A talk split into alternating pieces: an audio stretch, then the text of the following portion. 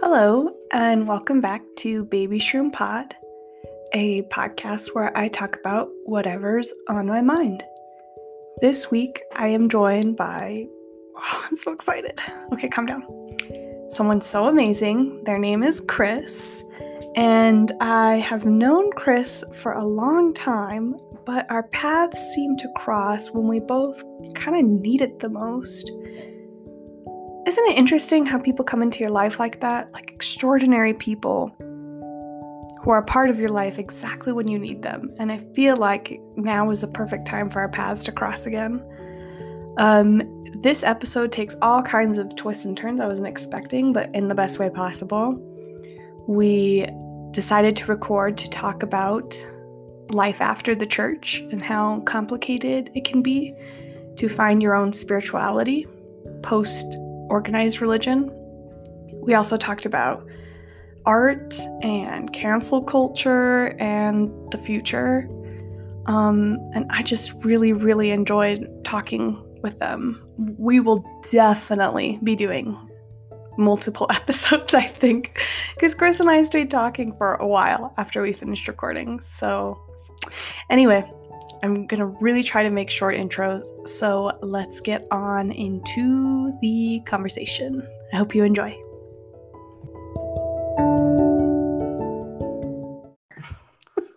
I'm still figuring it out. Okay. Hi, Chris. Hello. Um, I'm just curious. What's the weather like where you are up in Oregon?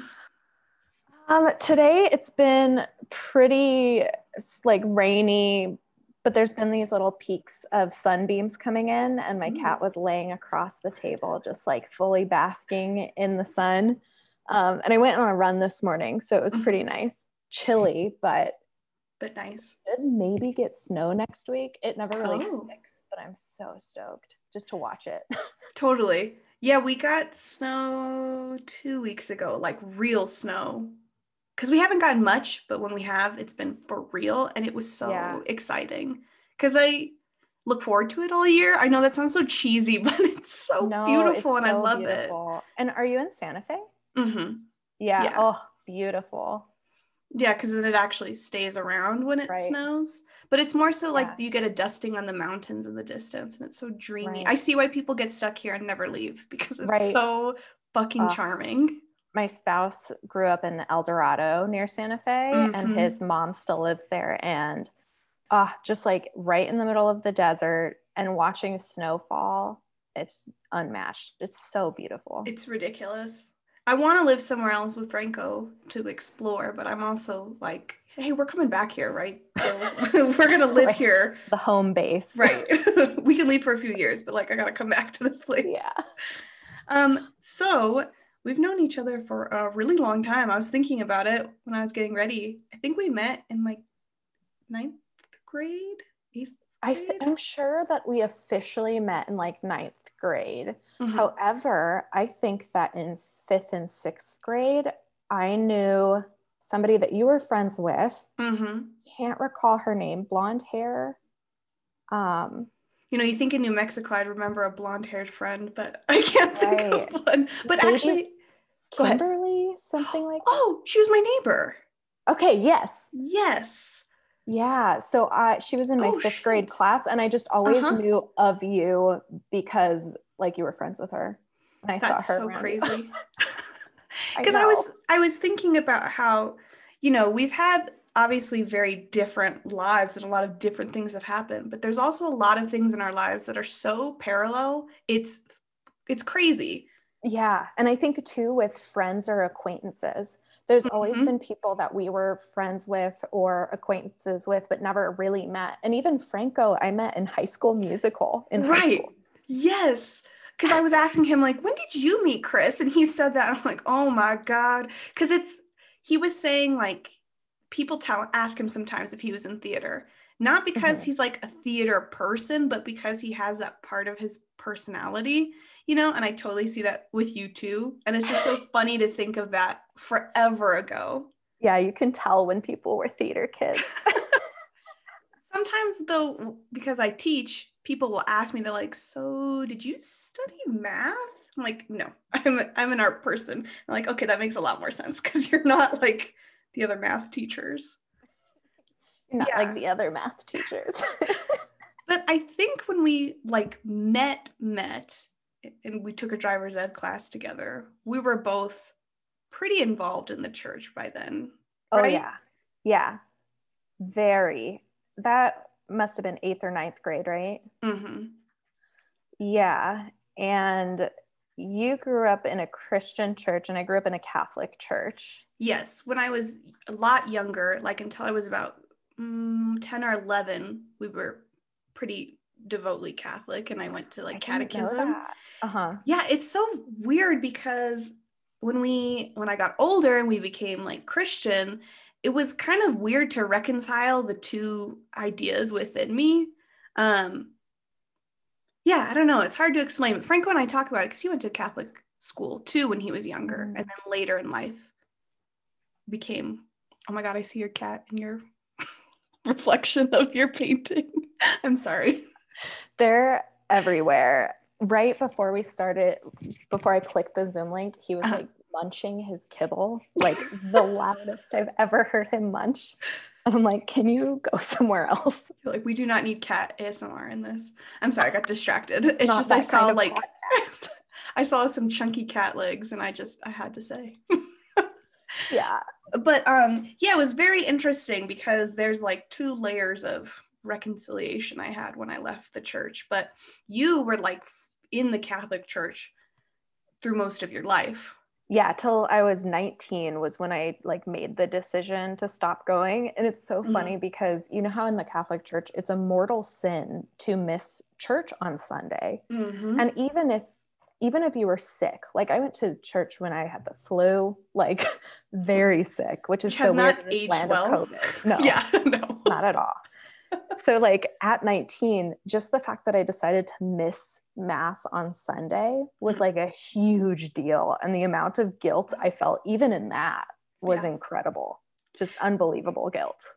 You know, that's kind of um, a part of finding yourself post church is compartmentalizing what you should actually feel guilt and shame for versus what you shouldn't, because basically you have guilt and shame for just existing.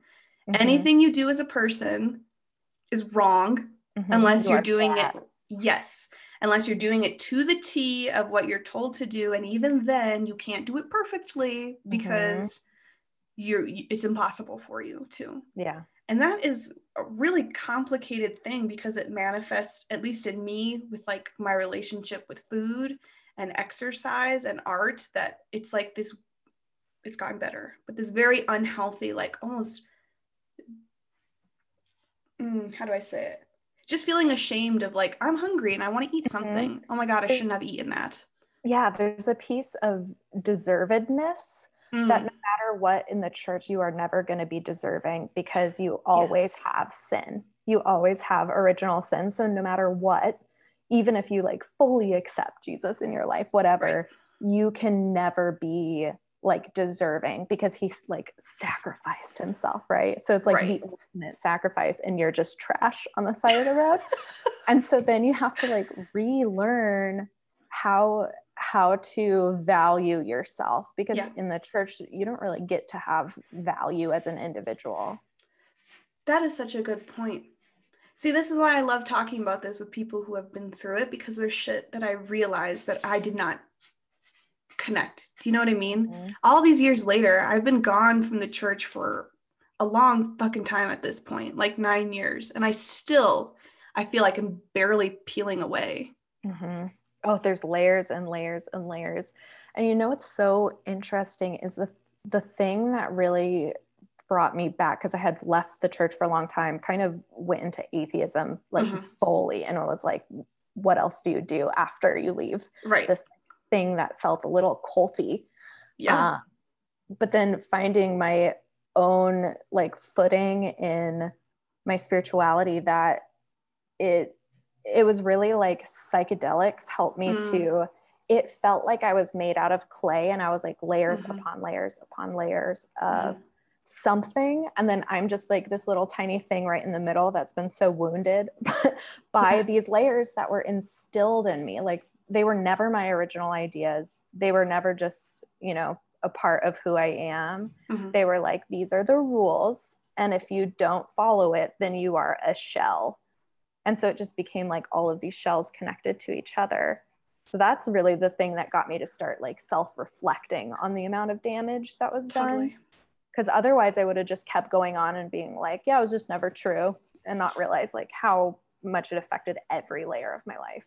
Yeah, that's kind of the really it's a complicated thing to explain to people because they don't see the connection between like a religious experience to like a cult experience of like you can't just leave. Like it it depends on the church you go to you can leave, you know, but when you leave, you're not just saying, like, okay, I'm not going to go to this place anymore and I'm not going to believe this thing. You're leaving like all of your sense of self, your mm-hmm. community, the people who are guiding you, the people who may be supporting you if you need help financially or with your kids or your friends. Like all of these things you're sacrificing. And then you're going into a world where now you have to make decisions for yourself and you don't have the tools to do that. Right. I mean, that's why it took me like two years to officially leave because it was so scary. Like, even the smallest things of like, where should I get an apartment? Mm-hmm. Or like, what kind of car should I get? Or can I wear this? Or how do I want my hair to look? Like, these tiny decisions you don't even think about you don't know how to think about them.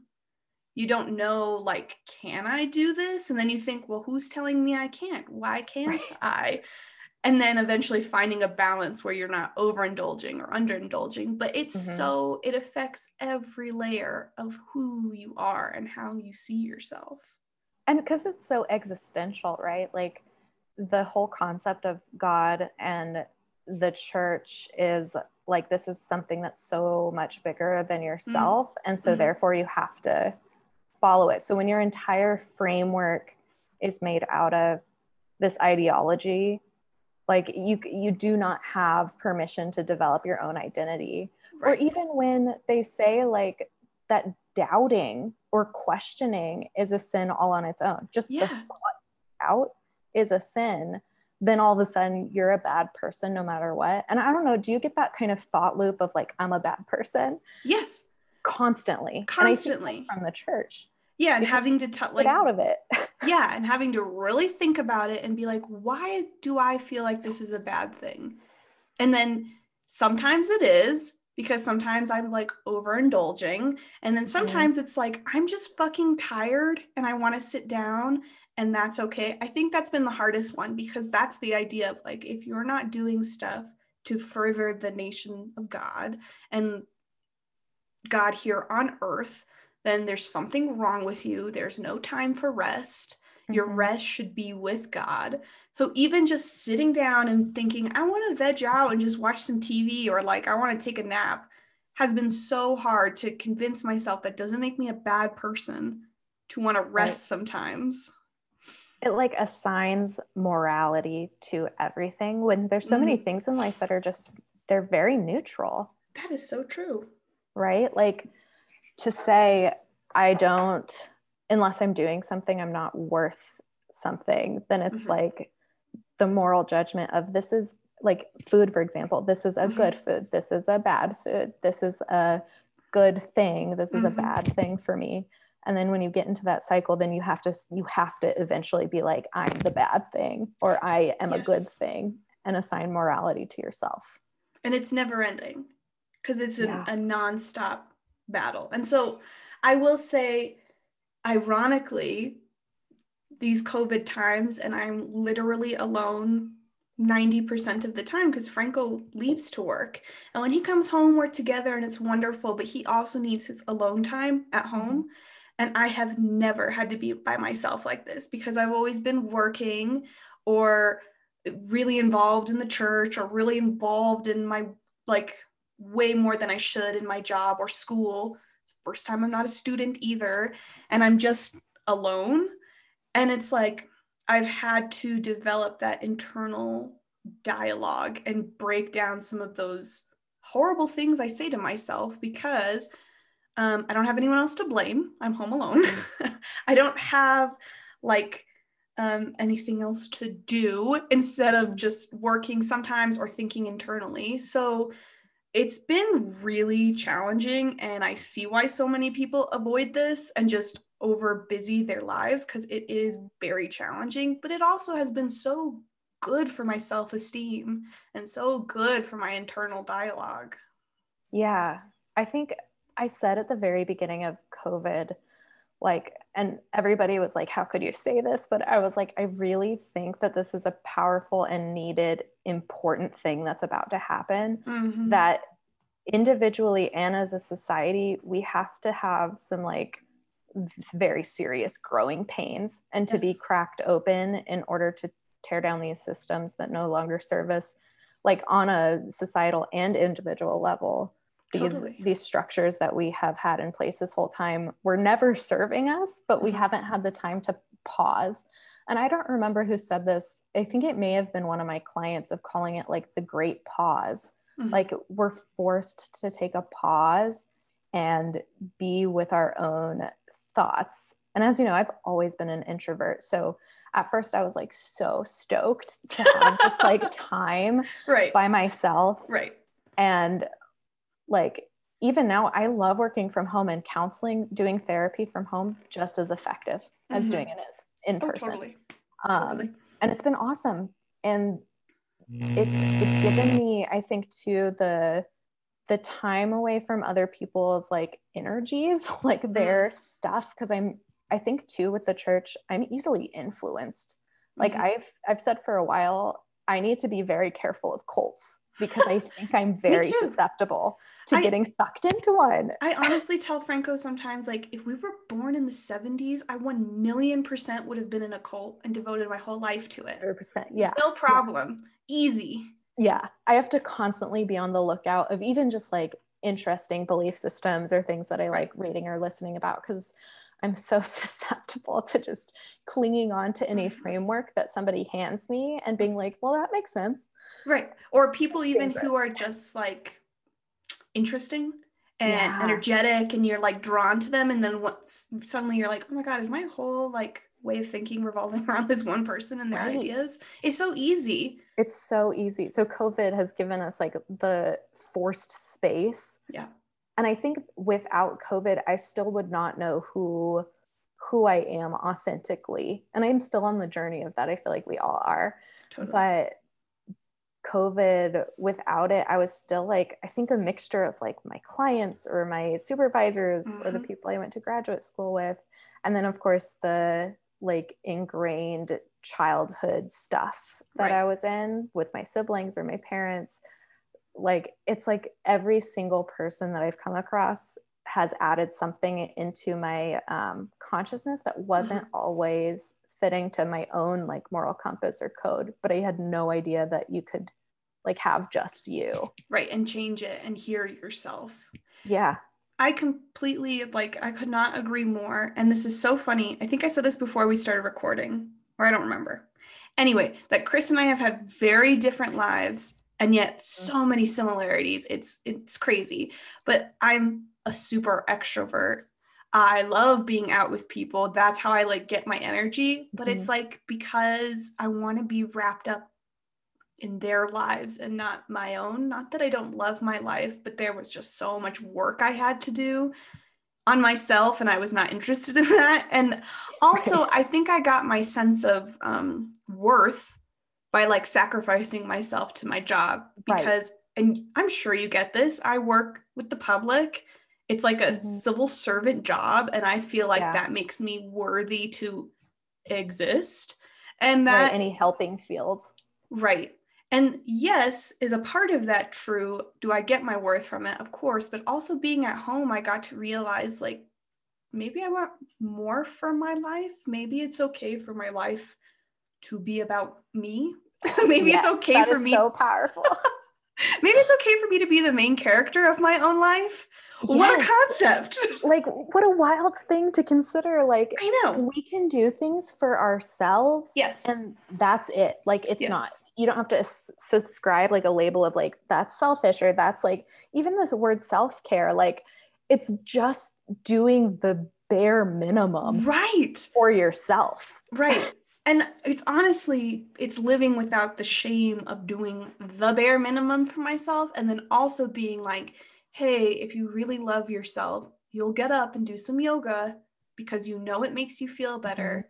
And that's also self care is like, I'm going to have to be tough on you, self, but I need you to fucking do this for us. like developing the inner parent Yes. Yeah, I was thinking about discipline because in the church, discipline has a whole different meaning. And so Mm. I, because I went like straight from church to atheism, which Mhm. isn't where I am now, but I, I went very directly to the other side. So then I could not recognize that there is some place for like healthy discipline with myself. Like now I'm Mhm. doing, I do 20 minute paintings as soon as I wake up so that I still have the stream of consciousness. I don't look at my phone. Oh, I go straight idea. into painting as a daily practice. And these are just like on these little squares. They're Oh, like yeah. so small. that you've been sharing your like Yeah, okay here's what i want to focus on today i Yeah. love those i didn't know you were doing them first thing in the morning Yeah, it's as soon as I wake up. Um, it's actually after I saw Social Dilemma, which I thought was so powerful, but I realized Yeah. like how much my phone and what I saw was influencing me,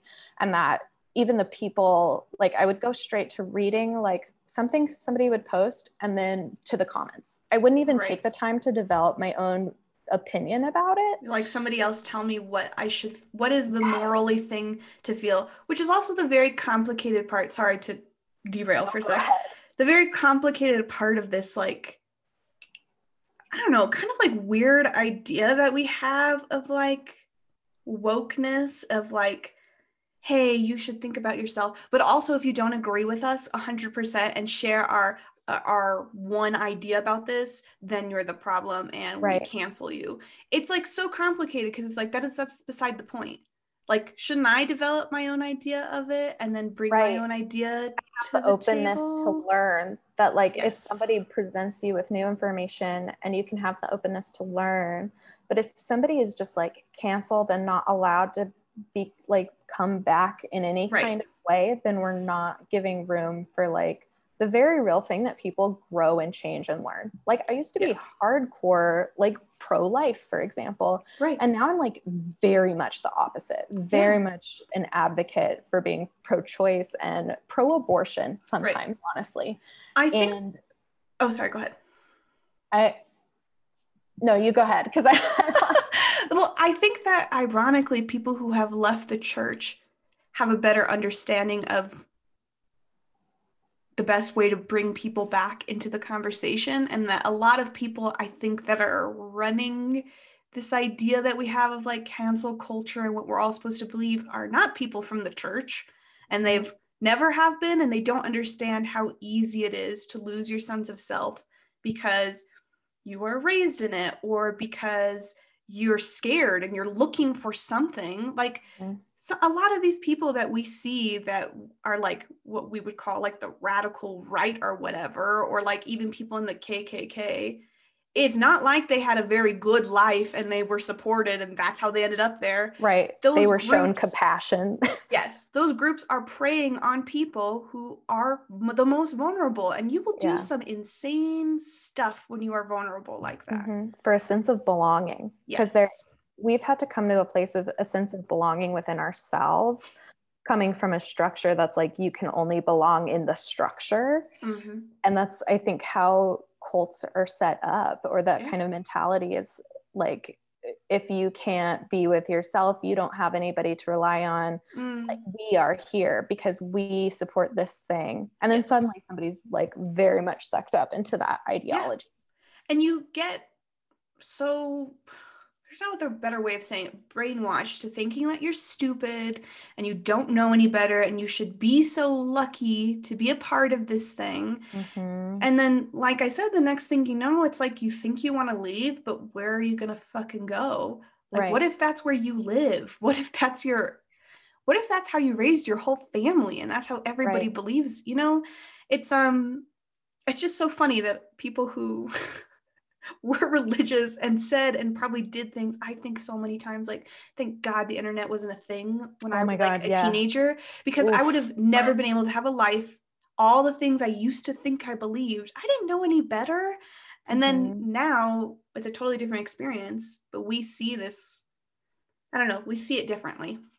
Yeah, I think it's like broadening once you're out and exposed to people who are different from you, then you can start realizing like I, I heard this great quote. Um, like I try every day to separate myself from the broth that I was cooked in. But Oh, ultimately, shit. you were cooked in that broth, right? So you can't Right. truly ever separate yourself from the broth, which I think is like our constant battle with guilt and shame and Mhm. like that it's nearly impossible to separate ourselves fully so that's a Mhm. part of our life journey is to constantly be on top of it or trying to work against that Mhm. but just like anything if we grow up in like a, a white household Mhm. we are going to have innate privilege that we cannot see right and until we like work constantly and over and over and consistently for the rest of our lives hmm we cannot like we can't separate ourselves from the broth that we grew up in but we can Mhm. certainly try and by being aware of it And I think you brought up a great point of that growth is just not linear and it's very complicated. And unfortunately, it's really slow too. And that's like a sense of compassion we can have for people who are trying to learn and grow is that people will still like fuck up. Does that mean we cancel them forever and we never give them a chance again? I mean, like, what's the point in that then they nobody stop ever ever wanting to try to change, you know? yeah yeah nobody has ever been shamed into believing something else Damn. how Yep. it is It, yeah. shame does not work as an effective change maker the only Mhm. effective thing is compassion love and kindness hmm and really showing people like that if they if they view you as a part of the out group somebody who's different from them the only way to help them move a little bit more towards openness is to like be kind and compassionate Right. and try to hear them because when Right. they just see like oh this person is listening to me like i thought that those people like Right. wouldn't even listen you know that's the the time that somebody will actually consider changing never in my Yeah. life have i changed because somebody shamed me Right. And that doesn't mean to not have like standards for people and to Mhm. not have expectations. But if you see that they are obviously in a place where they're considering growing, but they're not quite there yet, um, yeah, I'd say be kind of open, give them a chance. Franco and I watched this movie, but I can't remember. When I remember, I'll put it in the show notes. But it was um, a Muslim woman who was meeting with members of the KKK to try to understand how they got to that point. And what happened, like with the several people that she met, is it started in this like contentious place, and she was just open and loving and mm-hmm. answered and asked them questions and wanted to hear them as people. And it was like you could see on their faces, like, I didn't know somebody was going to listen to me. I didn't know we were actually going to talk. Right. I came didn't- for battle. I didn't Yeah. come for a conversation. And then uh, several of them left because they realized, like, wow, I was really sold a lie. But until you see something different, because you're convinced that they're the enemy, you're con- Right. no matter what group it is in the church, you're convinced that they're heathens and sinners and they want to hurt you and they want to bring you down. And also at the same time that it's your responsibility to save them. Exactly. That actually, okay, wait, gotta take a pause, but I have a, I have something I really wanted to say about that, and I want to hear your thoughts on it. But let's pause for just a sec.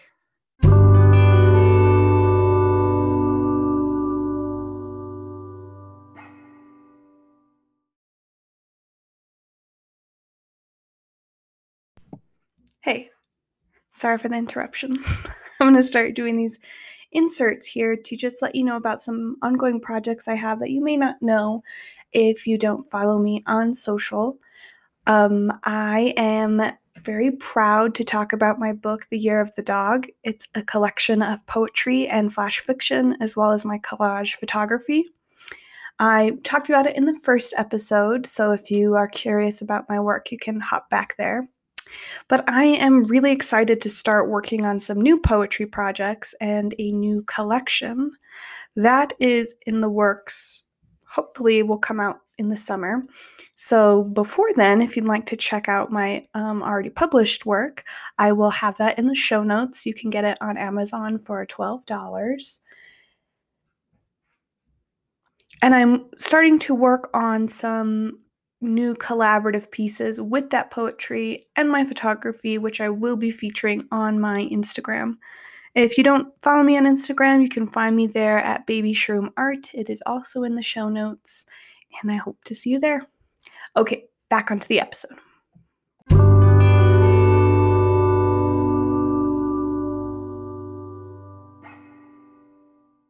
Okay, what I was going to say is I realized actually through COVID, because I've been alone, that I can really hear people and um, really listen to them because I'm not constantly thinking of like, okay, so then when do I get the chance to invite them to church? When do I get the chance to explain how they're sinners and Jesus can save them? Mm-hmm. And it's mm-hmm. like, I can enjoy having a conversation with people. What is that? I can actually listen to somebody. Right. You're not like caught inside of your own. I think that there's a lot of ego, and I think that there's a mm. really healthy amount of ego that's really important. I don't believe in this whole idea of um, like ego death and like trying to kill off your ego because right. ego is what helps us function in the world that we live in. Mm-hmm.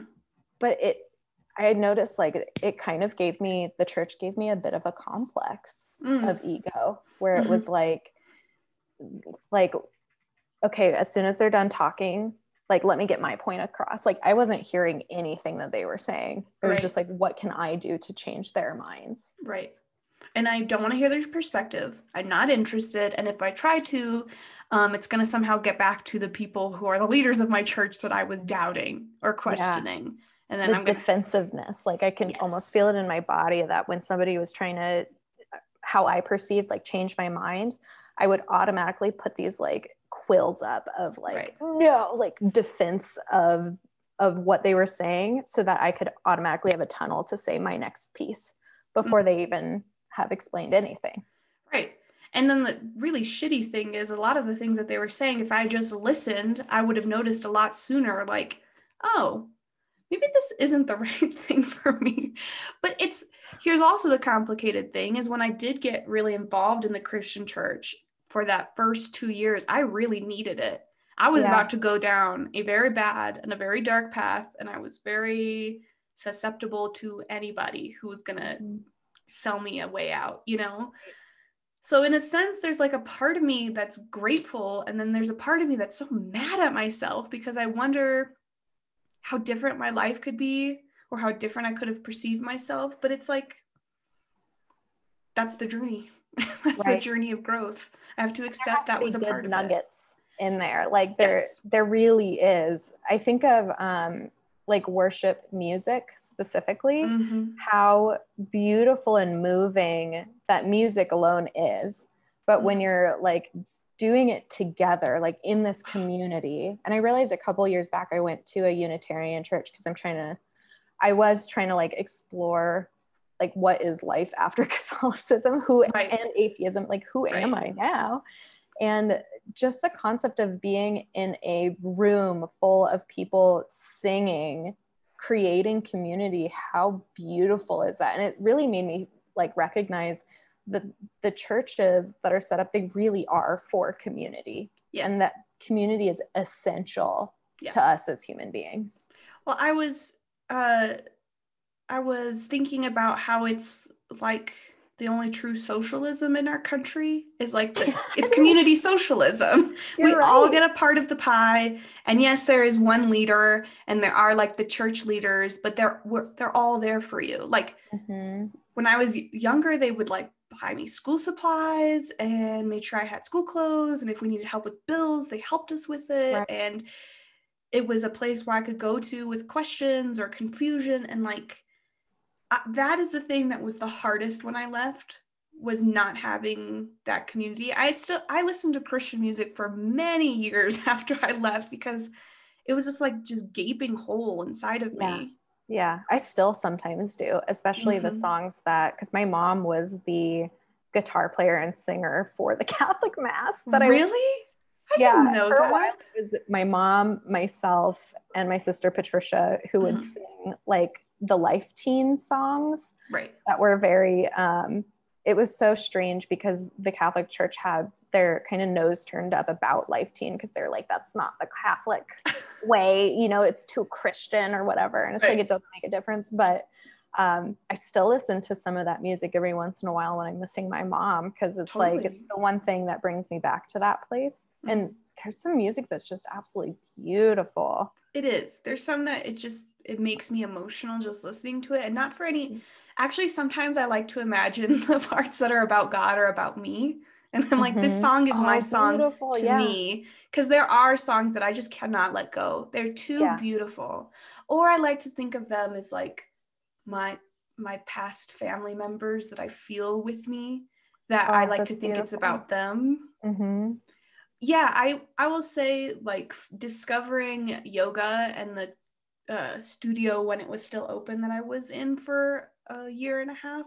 It closed because of COVID, but that was the first time I felt like, oh my God, I can have community. It can Yeah. exist and it can be spiritual. Yeah, yoga was also my first experience outside of the church where I had spiritual experiences, uh, Mhm. specifically hot yoga Mhm. in Las Cruces um, at a place called Indigo Studios. Mhm. And like you're in 110 degree heat doing Right. these crazy body movements for like 90 minutes in this room full of people. And there was twice that I hallucinated afterwards because yeah. I was getting these like now I know them to be like very spiritual messages, but at the time I'm like, wow, I'm very hot. I am very warm that I'm hallucinating. Isn't it But it- amazing what we'll tell ourselves when we're having an, an experience and we're so like scared of it? We're like, oh, I'm just warm. That's all that's Right. happening.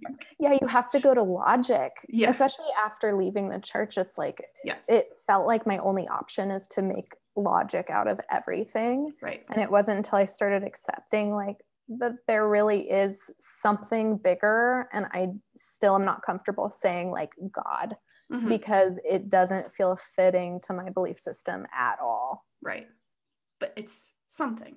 There's something. I mean, Mhm. the the experiences I've had are undeniable at this point. In fact, if you want to, I have a crazy story about learning about my spirit guide. Please. This Okay, is if like you tell me, it'll make me feel better to tell you about my crazy spirit story that I'm so embarrassed to talk talk about about. And I don't know why I'm Let's do it. embarrassed. But go I ahead. wanted to tell you this because the only person I've told is my spouse because it is Right. so nutty. So I started journaling like two years ago, not every day, but for a while I was pretty dedicated. Um, and I did this. Uh, I've, I've just been trying to look for somebody to call on from the other side besides my mom because it's kind Right. of felt like her role in my life has moved forward even after she Mhm. died. Like that role has been passed. And I'm sure that there's going to be a time in my life that I call back to that. But I was like, I need to know like the name of my guide or somebody in my soul family that I can talk to or call on because I feel so awkward praying because I But you want to pray, right? Yes. You're like, I need to talk to somebody. I need some guidance, but like, wh- who am I talking to? I'm like, what am I going to do? The Our Father? Like, I don't know. I don't know how to pray, you know?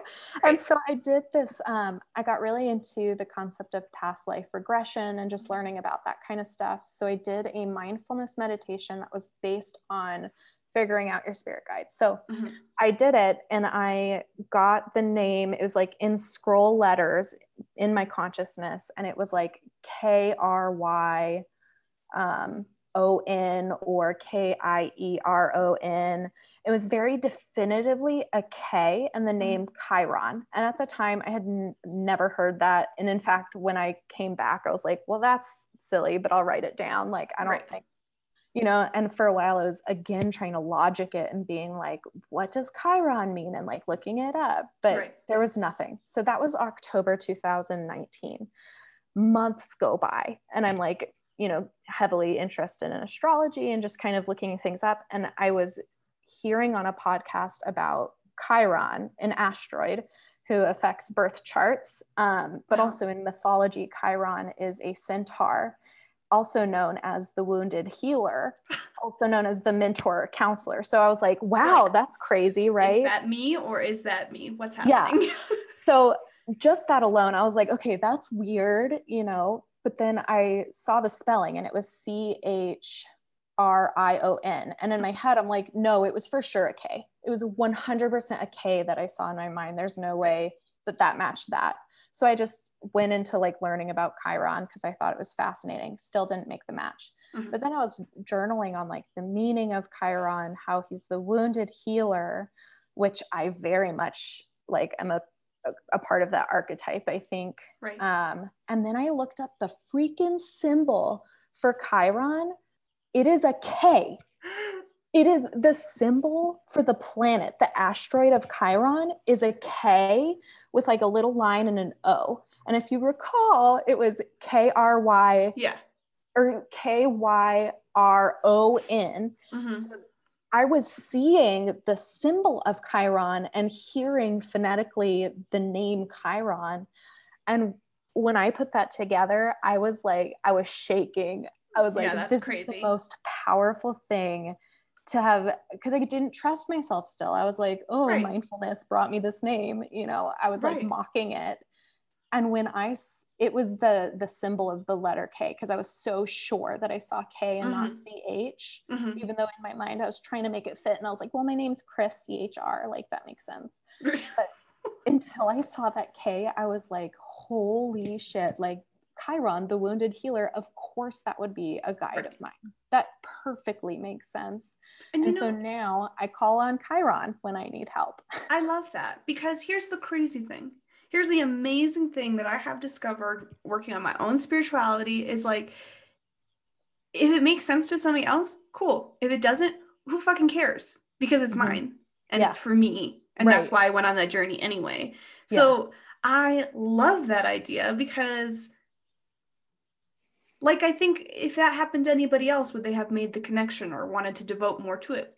Probably not because Mm-mm. it wasn't for them. It was for Right. you. Or you know my what I mean? interest in astrology. I Yes. would not have come across the asteroid or the mythology about the centaur if I weren't very interested in astrology. There's no Mhm. way I would have made that connection. hmm Or if you hadn't listened to that podcast, you would have never known.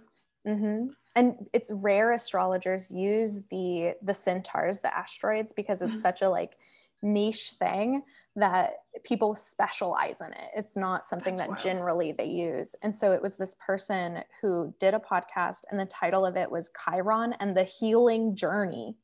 And I was like, what is this? and that just led me through this whole thing. And then I bought a book and Yeah. everything that's related to the mythology or metaphor with Chiron makes sense in my life. you know, it's interesting, and I wonder how you feel about this.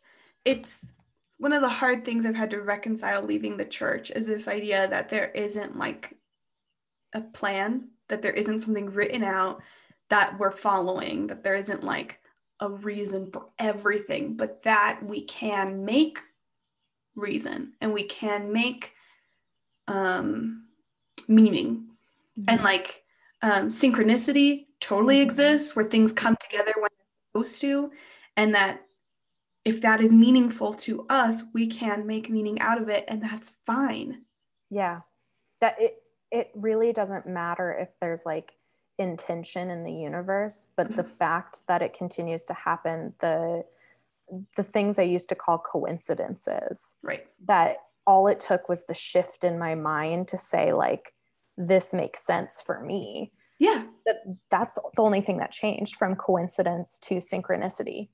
Totally and that if i want to share it i can but i don't have to i can have my own private thoughts which is a crazy concept Mhm. for people who are post-religious and then i can have my own internal journey and i can share it with the people i love but i don't have to Yeah. i don't need anybody's permission Mhm. to believe this thing i believe right it kind of reminds me of like the concept of confession like having to Yes. confess to another human being Mhm. your faults the things Mhm. that you already hate and are ashamed of you for yourself and sometimes not even ashamed of and having to go to this priest this Yes. human being and being like i did this you know i lied to protect myself Right. you know like all of these things that looking back i'm like that's horrendous to teach that you can't work on yourself like for yourself by looking inward you have to Mhm. go outward for that Right. That you can't have a private internal dialogue, that whatever you do needs to be approved. Mhm. And to be human is the mistake in the first place. yeah So then you're too afraid to even let yourself make mistakes or take risks because you don't want to fuck it up. which prevents you from life entirely like that's the whole point of life is to can be a lifelong learner Mhm. and always learn life's lessons like you come into it yourself and even if you make the same quote unquote mistake multiple times Mhm. you're learning from it every single time and that's the point not like the mistake Mm. that was made Right. but the lesson that you're choosing to take from it It's interesting. This is related, unrelated, but I was telling Franco yesterday because we were somewhere with a piano and I was just playing with it. I don't know how to play the piano, but he is like, You're so funny. I brought you here to relax. And you sit down and you're like, I'm going to teach myself the piano. but anyway, I was telling him that I think this might be the first time in my life I might be open to learning an instrument because I am more comfortable with the idea of growth and making mistakes and mm-hmm. learning and it seems like something so simple that anybody should be able to do is like take risks like that because it's not even a huge risk but people post religious it is very risky Yeah. Have And you prevented yourself from doing things because you're afraid of being green or new at it? 100% Me too. i i feel like if covid had not happened i would have never started exploring my own personal art again because Mm-hmm. i've always been drawn to painting and drawing and all that jazz but i always was like too ashamed and Mm-hmm. embarrassed and um there was a mutual person that we knew that was in the driver's ed school with us who convinced me that I was a shit artist anyway, so there wasn't a point of trying. And it's Mhm. taken all of this time to finally accept that, you know what? Who cares? Who Yeah. cares if it's not perfect? I'm just going to do it if anyway. it's not for getting better, you don't even have to get better at art. It's just for the sake of creation. You don't have to be a product, you can Mm-mm. just enjoy it. Yeah. Oh, I wanted to hear more about because I totally cut you off. Finish telling me about your art that you do in the morning. Slash, is that any relation to your spirit guide? So I did a, it was called the Arts Medicine Festival by somebody named Alexis Cohan, C O H A N. Um, and she is like basically a guide for opening up to your creative self. So I think everybody could use creativity. And I think there's some of us that it's like, that is our birthright. Like we are Yes. supposed to be creating in some Yes. way or another. Um, and I've always been a doodler. I've always been a drawer, but I had a similar experience in high school where people would say, like, or do you remember when anime drawings were really popular? And I've never been one to draw out anime, but there was always this, like, that is the good way to art, and Mhm. mine was bad. And Mhm. so then I started resenting art, like, yeah, I'm good at it, but I don't like, I don't want to be associated with it Mhm. um, because it was about the product. And so I did this arts medicine festival a couple months ago online during COVID. Mhm. And it was so awakening and recognizing that the same way that I've had to develop discipline through movement and exercise and running, Mhm. that I have to do the exact same thing with creativity because I'm not going to always want to create that's just the simple part of it and so she she encouraged people to develop a devotional practice and making it attainable so not putting rules on it that's Mm. like i have to do you know two hours of creation or it has to be paint or it has to be this way like Mhm. really make it simple and so i have like two inch by two inch white pieces of paper Mhm. and i i because it's the stream of consciousness as soon as i wake up i just think like what what am i meant to like channel today and Mhm. somebody on my tiktok um basically said like oh is this like divination and i had never thought of it like tarot cards Yeah. but it is. That's the way It it's, totally it's happening. It's like this morning I did fear because I had that nightmare last night. But Right. I'll sit down, I'll kind of I'll light a candle to kind of open up the space and I'll think like, what am I supposed to like channel through today? Sometimes it's nonsensical, sometimes Right. it doesn't make any sense. Sometimes it's like very directly like today I did fear, you know, like it makes Yeah. sense. Yeah. But either way, and sometimes my brain will be like, I don't want to do fear. I want to do happiness because it wants to reflect only on good, positive things. Right. But I do not and cannot subscribe to this like love and light always because that is Good not how life is. No, and I also think it's very detrimental to you being able to hear yourself Yeah. by thinking you're not allowed to experience the range of your emotions. right. To be honest, I think that's true freedom. To be like, Mhm. I'm in a bad fucking mood and I want to be in a bad mood and then I'll get over it and then I'm fine. Yeah. That you can ride the wave of emotion and that Yes. that's what you're supposed to do. You're not supposed to Yes. fight against it or like be in denial that you have anger or aggression or grief or like all of these things that are quote unquote bad. And even thinking back to the church, like just give it up to God. And Yes. you know that that doesn't make any sense because our human nature is to experience and so when when i'm doing these cards and like a negative thing comes up my automatic is like i don't wanna but that's the whole point of the discipline and listening to myself Mhm. that whatever comes through the first thought not my second thought because it is stream of consciousness that is the thing i'm meant to reflect on so even if it's like Mm. really even if it's violent that that is the thing i am meant to reflect on for that day Mhm. and it, it isn't always even reflection but just like i'm asking spirit to come through the art and show me like the light the vibration the frequency the patterns of the word that came to mind or the feeling that came to mind. Right. and that's what's coming through. And it's been mind blowing to see like e- even things i don't catch after i paint it i'll like look back on them and be like holy i didn't even see this part of it and Yeah. it makes sense way after the fact it's actually that okay two things one it's so challenging to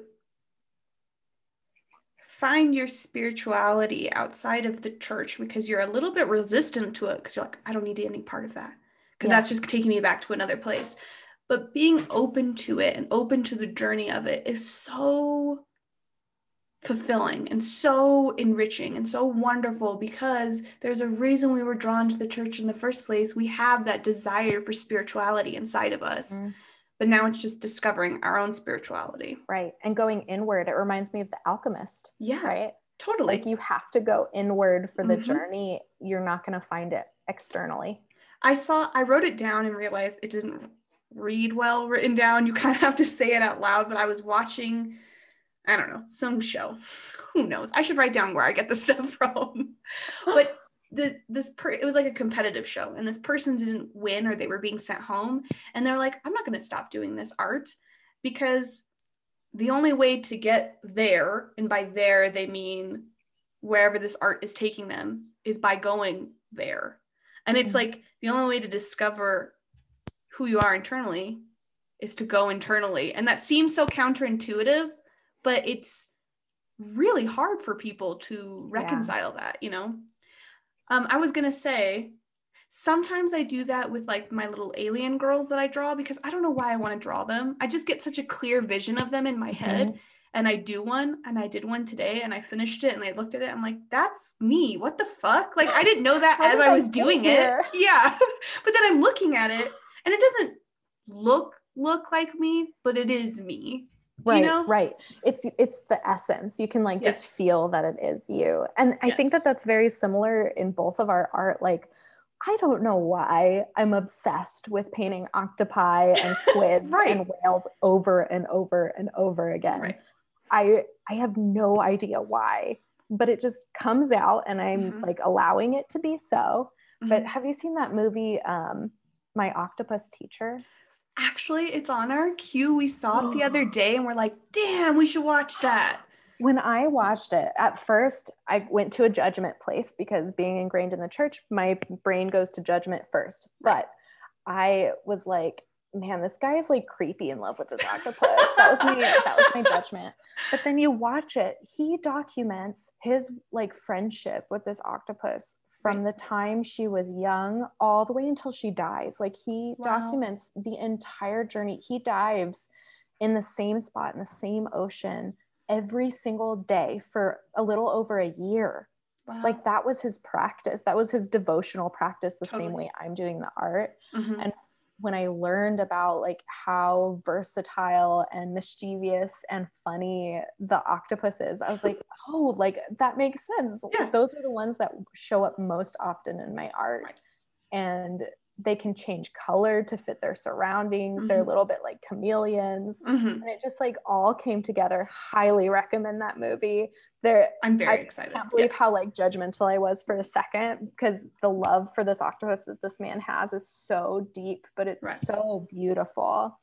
I will say I, I do really think the things that we're quickest to judge are because they're about us and we don't mm-hmm. want to accept it. And so we go defensive as soon as possible you know it's like things we just don't want to see. But it's just it's funny that you see that like with the octopi and you because with my like little alien women they're always like yeah they're like reflections of parts of me that i have not come to terms with yet. Yeah. And then i just have to see it and then it's like i have a realization of like this one that i did she's like a little pink girl crying with these big beautiful bows and she has sparkly eyes and she's so cute. And then she's also crying which i love and i thought was pretty and also kind of sad which is a lot of my art. And then i'm like bitch that's you as a kid. When are you going to ever right. accept that you were a kid? You didn't sign up for life. It's yeah. okay. Let it go. Yeah like your inner child is allowed to be sad. Yes. it's allowed to be hurt. Yeah. And also like developing our inner parent is what can help heal that kid and be like it's okay to be a lifelong learner. Like you do not know how you don't have to know how to play the piano right away. Nobody does. Right. That's not how this this works. But i think in media too we're blasted with like these two year olds that are like incredible at yes. piano or something like that that they already know everything. And then we're like well what's wrong with me that i don't know how to do this without practicing or showing up? But then you're also like what do the rest of their lives look like? That's a crazy yeah. thing about media is that we see this moment in time and we crave it and want it and think like there's something wrong with me that I'm not there. But it's like, what does the rest of their life look like? Right. Because we don't see it. Right.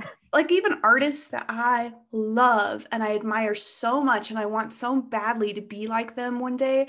I also think like, yeah, but they had to give up their normal job and do this full mm-hmm. time and that is fucking scary. I have yeah. done that before. I do not have the personality to do that. And it is okay that I need a regular job in order mm-hmm. to enjoy my art. You know? Right. Yeah. One of my favorite pieces of you is the yoga one where there's like the black and white kind of background on one side, but then this like oh, opening up yes. of the other side. I have it in my table right now, but I want to frame it. Um, it has it it just speaks to like this underneath like i think we do very similar shapes in our backgrounds totally. the kind of like bow not bows um like almost targets over and over again in rainbow type thing mm-hmm. i loved that there was like this black and white piece underneath her mm-hmm. moving towards this like openness because that pose is so vulnerable isn't yeah. it? It's so open, like your yeah. whole heart and chest has to be open.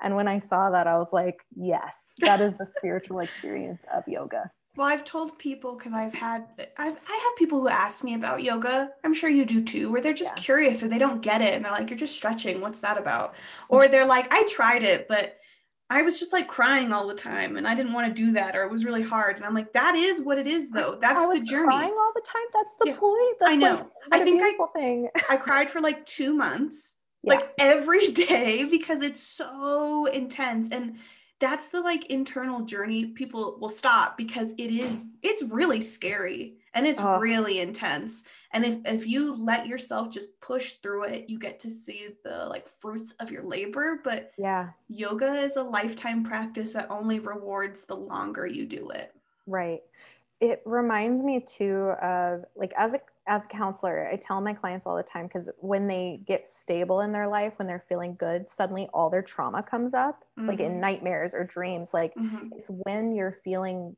okay and stable that our brain has this ability to be like, okay, like level unlocked, all this childhood trauma, you're prepared now. You're Right. ready. Everything you thought you forgot Yeah. actually happened, It's and I'm going to show you. Yeah. And I think that that's a very similar process in yoga. Yoga is counseling, but internal. Somebody Mhm. said, um, like, yoga is prayer through your body rather than through your mind. And I thought that was Ah, beautiful. That, I like that. right? It's really the movement and it's a prayer to self, is how I interpret it. But when you start yoga, of course, you're going to feel like, or pigeon pose, like the aggression Oh and the God. anger Yeah. and you're like why am i like this like i'm so Yeah. terrible i'm mean you know but it isn't until you can like realize you can settle into a pose and feel angry and aggravated Mhm. and you do not have to place a moral judgment on that It just it's is. just is because that life just is. Look at us in sync. we did not time that. It just No. happened. it just is okay. I honest to God, I could literally talk to you for like five more hours. We're you're so easy to talk to. i think when you visited we talked for like seven hours straight Yes. Yeah, we went on this long drive to, to this beautiful open piece of water, which I almost fell in as soon as we got there. And it was so much fun. And we were gone for like a long time. And Franco texted time. me and was like, Hey, are you like coming back anytime soon? I'm like, Oh shit. Oh, because we went out to eat first and then we took a long drive and then we walked Mhm. outside. I'm like, I gotta go. no i it, it feels very natural though like i think anybody who's any anywhere near your soul group it's kind Mhm. of like without knowing them you you feel like you're just talking because when you visited we didn't really know each other yeah, it felt like we had known each other forever exactly. And even now, we haven't talked in like forever. Years. Like, yeah, we've we message and share stuff, but like it's a I feel this way about I actually feel this way a lot about Franco now where it's Mhm. this like so um how do I say this? I don't have as much judgment for myself and it just Yeah. flows and it's like oh yeah I know relationship Yes. And I feel that like talking to you is is all this stuff that I don't have to explain because I know you have felt it also. Mhm. Do you know what I mean? yeah there isn't there isn't going to be a judgment based on it because there's like the openness of the journey that we're we've both been on independently Totally. And I, i've been thinking about how like secure relationships like are so healing and it doesn't have to be a mm-hmm. romantic relationship. It can be a family relationship. It could be a friend. It could be a stranger.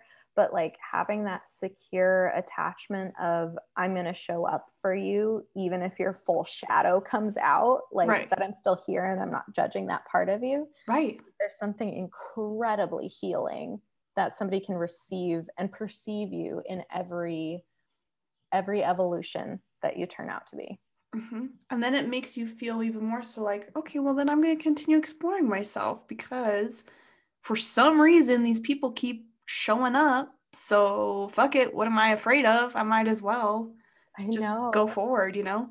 yeah there's no way but forward hmm Well, I um the end of this season is in March, but I one million percent would like you to do another episode with me i would love that there was so much we could talk about. We should just talk about like yoga the next time. yeah Or- i mean this could expand into like days Yes, we could have a whole separate podcast yeah just talking about this stuff. synchronicities yoga spiritual Art. awakening art Yes. yeah every section Oh shit! I didn't tell you my spiritual story.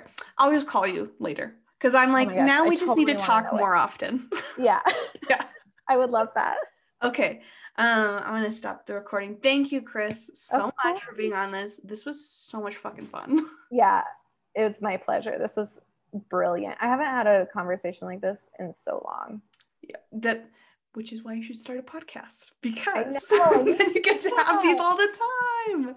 No, maybe this will be the inspiration to get me to do it. Fuck yeah, sounds good.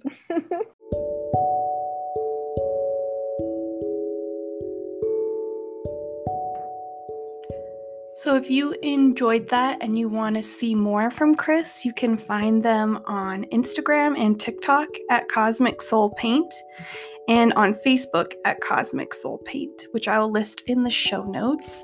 They have some awesome um, new paintings up, um, art process videos, and jogging through the Pacific Northwest, which I love because I live vicariously through Chris because I've always been interested in living in that part of the country as a uh, desert baby.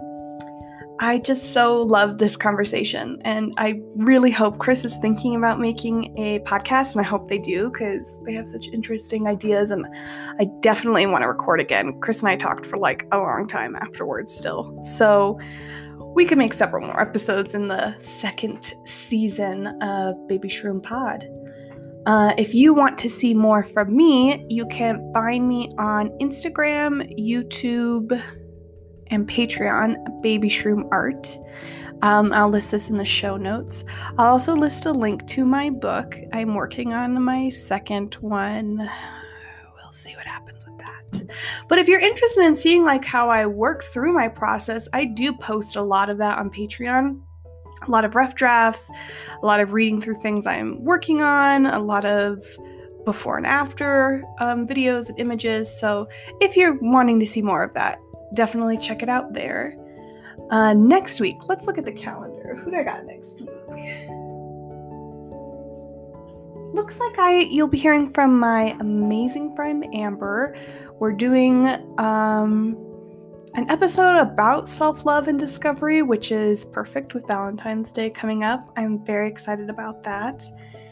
Um, and then I have about one, two, three, four, five, six, about seven more episodes, six or seven more episodes. I'm going to take a break, get through the rest of my semester, and come back with a strong season two. I have a lot of people I'm thinking about reaching out to, a lot of guests I want to bring back. So, anyway, I'm rambling. What's new? Thank you guys so much for listening. I, I hope you like this episode. Um, if you're enjoying the podcast, please like, not like, can you like on these? Rate, rate. And what is the, it's like rate and when you leave like a comment. I'm such a bad podcaster. What the hell is that called? Anyway, if you could rate and comment. oh my god, this sounds so stupid. Um, your th- feelings about the pod, that would be awesome. I'd love to hear from you guys.